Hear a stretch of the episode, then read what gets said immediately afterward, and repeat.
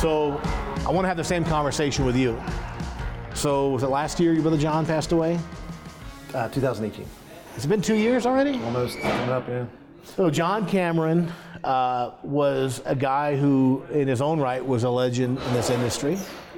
Um, I met him uh, when he was uh, sales manager at uh, Horizon. I went out there a few years ago and had a chance to meet him. And and I know you've had some other uh, difficulties in your life. You went through a difficult divorce. You lost your other brother. Younger brother, yep. You had a heart attack a year ago, which damn near killed you. It did. five actually. times. Five times, yeah. And yet, Drew, every time we're together, you're like, bam, you're there. How do you deal with the loss of your brothers, uh, the stress, the the difficulty of a divorce, and and of course we all know you're blessed with Kim now, a wonderful, wonderful lady, and uh, we're all very happy for you for that. But how do you deal with a near-death experience, the loss of your brothers, all these stressors, and yet you bring your A game every single time? I'm gonna, I'm gonna take an aside first. This is like the end of the movie of uh, Jerry, Jerry Maguire, where the guy's interviewing Rod Tidwell. Yeah. And he goes, I'm not gonna cry. you, you try to get us to cry. No, no. I, I want our I want our viewers, our EGI family. I want them to know that you guys don't just live these glorious, highfalutin lives. That you have the same bullshit that we all have, and somehow you bring your A game every time. You bring your A game every single time. It's you know it's a great question, and um, I've spent the last probably three years for certain doing a lot of introspective work, and I spent definitely the last year of my life, you know, since since the heart attack and the death. Well, why don't you, for our viewers, tell us that story specifically? I want you to talk about that day because some may know it, but probably a lot don't know it. You were on vacation with your family, with your sons, son- And my son- Kim, your son. my son and his friend, and and Kim, and you're at a hotel in Myrtle Beach, I think. Yes. And you're looking at this beautiful ocean, Mm-hmm. and you're just there with the woman you love, and I think she was in the shower or whatever, getting ready, and I just woke up. I, I woke up on just feeling. and pain. you're, you're looking at this beautiful ocean vista, and tell us what happened. I can only tell you because I was told, but uh, I woke up in a lot of just uncomfortability in the right arm and shoulder. And Early that morning. early that morning, about 8:30 that morning, and uh, I had some stress going on with my daughter. Uh, we've gotten into a little bit of personal trouble the Kids night are a pain in the ass, Yeah. but we love them. and uh, a, a client uh, that you know that Gary knows as well, who uh, had some stress going on that was. I'd never been more irritated in this industry than what a client was dealing with with a vendor of his. Distress. That's Distress. distress. Distress, yes. Good point. And you, And- uh, we're going to talk about that too the stress versus distress. That was a powerful point you made earlier today. And uh, so that had gone on the night before. So I, I carried that over, you know, you know, to the next morning, I guess. 'Cause you care. Yeah. So I woke up just very uncomfortable, and uh, to the point where I was so restless, I woke up Kim, and she said, "Are you okay?" And I said, "No, something's not right." And she said, "You want to go to the doctor? Go go to the hospital?" I said, we, "Yeah, let's do it." She said, "Yeah, let's do it. It's first day of vacation in Myrtle Beach. You know, probably nothing. We'll get you checked out. We can enjoy the rest of the trip." I said, "Yeah, let's do it." Right. So I went to brush my teeth. She was brushing her teeth. I grabbed my toothbrush, walked to the window, looking out from the 27th floor of the brand new Hilton property there, Hilton Grand Vacations property there in Myrtle Beach. And um, by this point, it's almost maybe 9 a.m. And I started brushing my, I was brushing my teeth, and what I was told is I dropped. And uh, I, I went down. She heard me. She, you know, flew across the, the bed, jumped on top of me, started pumping my heart immediately. She only knew what to do because when my brother had passed, my sister-in-law had told her that she had been told, "Don't breathe. You know, don't give them oxygen. Just, just pump the heart. Keep the heart pumping." And she couldn't find her cell phone, so she's pumping my heart, and she sees the, the phone for the hotel across the other side of the bed. So she jumps across the bed, continues to, uh, you know, grabs the phone, comes back, pumping my heart with one hand, calling a hotel to dial 911, uh, calls 911, um, and she's pumping my heart for 20 minutes before the paramedics show up. And uh, the hotel staff shows up in the meantime, but they show up without even a, a defibrillator. And so they, the paramedics show up and they start to kind of work on me. The next thing you know is my heart stops completely because they stopped pumping my heart. They started you know, doing the, the bag, right? And, and so they got the, the defibrillator. They shocked me twice. I come back and uh, and she says, you know, you got to keep pumping his heart. You got to keep pumping his heart. He lost his older brother, and you know, you need to, you know, just keep pumping his heart. And uh, like, we know, man, we know, right? And so my son, meanwhile, has come into the room, and he sees what's going on. He's in sheer state of panic, obviously, and his friend, and they lose me again and, uh, on the way to the elevator, and uh, they get me into the ambulance, and they shock me again, and then, uh, twice, you know, in the ambulance. Then they get me to the emergency room at uh, you know Grand Strand Medical there in in Myrtle Beach, and they lose me again in the emergency room just before they're about to take me in for surgery. They realize something's going on, and um, I think they did some type of scan to figure out that I had uh, 100% blockage in my left coronary, uh, lower coronary, and right coronary arteries. So I was operating on 50% of a heart, and um, so they brought me back again. So that was five stoppages, you know, with shocks, and uh, got me into surgery, cleaned me out, went in through my wrist, cleaned me out, you know, got me flowing again, and everything was good. Right. So here, so here's the question: You dealt with that, a divorce a few years ago, your brothers. How do you keep bringing the A game? How do our our our EGI family? How do they keep going when life hits them square in the forehead? Yeah. Well, I, I always thought it was. I always thought it was something that you know I'm meant to do. I'm supposed to help others. I'm supposed to. Um, you know, there's more of me to give, and and that's kind of what I had thought up until about a year ago. And after a lot of deep introspection, what I, I came to realize is is that you know this is going to get a little spiritual, but um, you know my spirit is seeking to make an impact. Right? It's to, looking to live live a legacy, not leave a legacy. And I think that's what we're all all of our spirits are looking to do, right? And, and we think that we're working towards something, you know, when in reality we're working with something and on something actively in the moment. You said be present.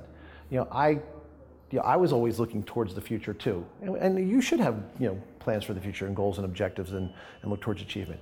But what I realized is that I wasn't in, I was never in the moment. I was always thinking about others. I was always thinking about my kids. I was, I was always thinking about my wife when I was married. And then, of course, you know, funding my ex-wife after the divorce. That's a lot of distraction. that still, right?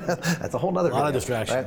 Right? Um, but you know, now it is, it's me being the best version of me, so that no matter what I do or who I touch any day, they are getting the best of me. So let me and I look to level this. that up one percent a day. Let me ask you this: Our contractor is watching, and Gary, I'm going to ask you the same question. What is your advice to them when they get their teeth kicked in? Go to work on yourself. Go work on The, yourself. the problem, the problem isn't out there. In fact, that thought is the problem. The problem is you. You said it. it. It's not the problem. It's your thought about the problem. You've said that in many of your presentations, right? And, and you need to go look in here. We all get six inches of real estate to, ma- to manage in our lives, right? And whatever happens in, in this real estate, this is the only real estate that can't be taken from you. Every other piece of property you've got in your life can be taken in a heartbeat, including your contracting business. So go to work in here so work on number one. work on this. Figure this out. Figure out what is the lesson. And I talked about this, had this conversation last night with a client. And I had this conversation with my son, I had this conversation with Kim, and I always have this conversation with myself. And I'll be at a leadership group next week who gave me the, the, the gift of this message. The storms in your life will come. They always will come. You're always going to have storms. We all have problems. That's what you said. I call them storms, right?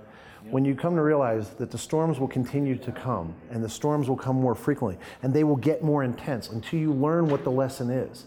And when you come to realize what the lesson is, is you are the storm. Mm. Because you created the storm mm-hmm. and only you can solve the storm. That's my favorite thing. I got this meme that the devil whispered in my ear, "You cannot handle the storm," and I whispered back, "I am the storm." You are. Yeah. G-Man, I want to ask the same question before we close this out. The contractor out there, he gets the news that some bad financial news, or he gets that that God-forsaken call from the doctor that your wife has cancer, or your dad is really sick. What do you tell them to do to keep bringing their A game? Well, I think Drew hit on it. Um, yeah, obviously, you want to work on yourself, but he pointed to his head, which is the brain. I think most people don't really ever learn to control what they think about. And you got to, it's Napoleon Hill, it's chapter one, you know, think and grow rich. It's not about money, it's about controlling about what you're thinking about.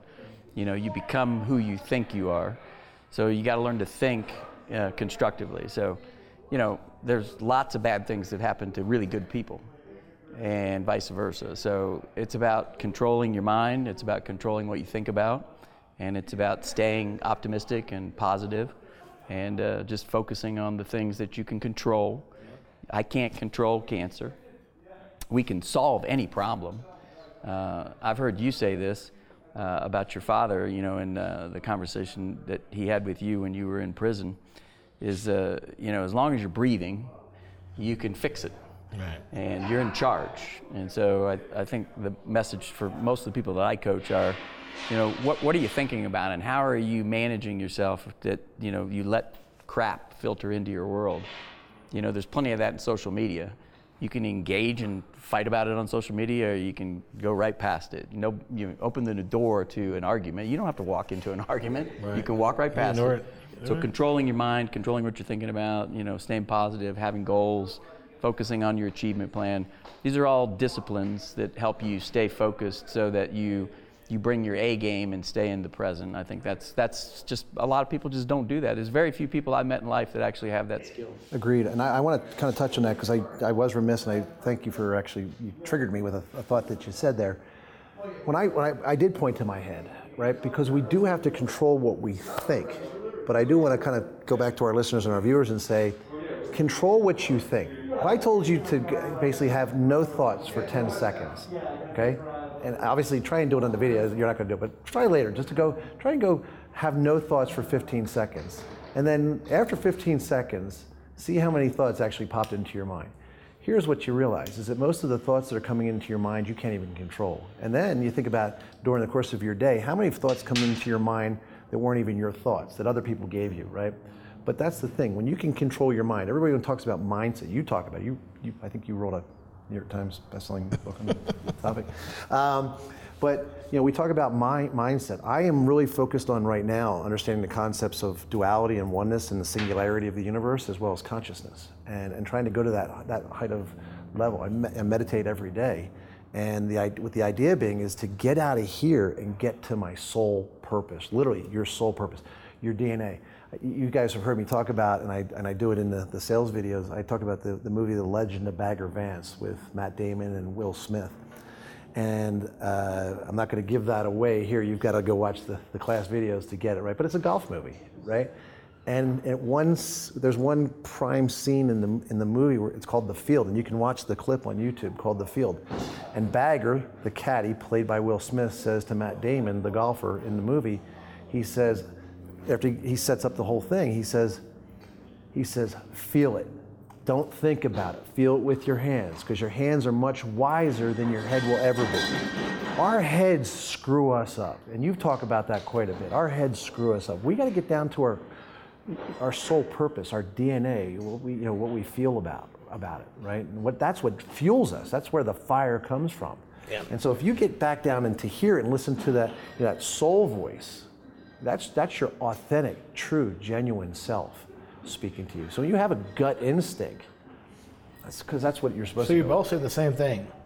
When you get your teeth kicked in, an illness in the family, a death in the family, a financial problem, if it is to be, it's up to me. Look within.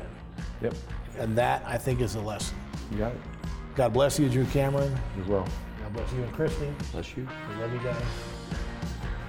Good lessons for all of us, guys. Cheers. Cheers.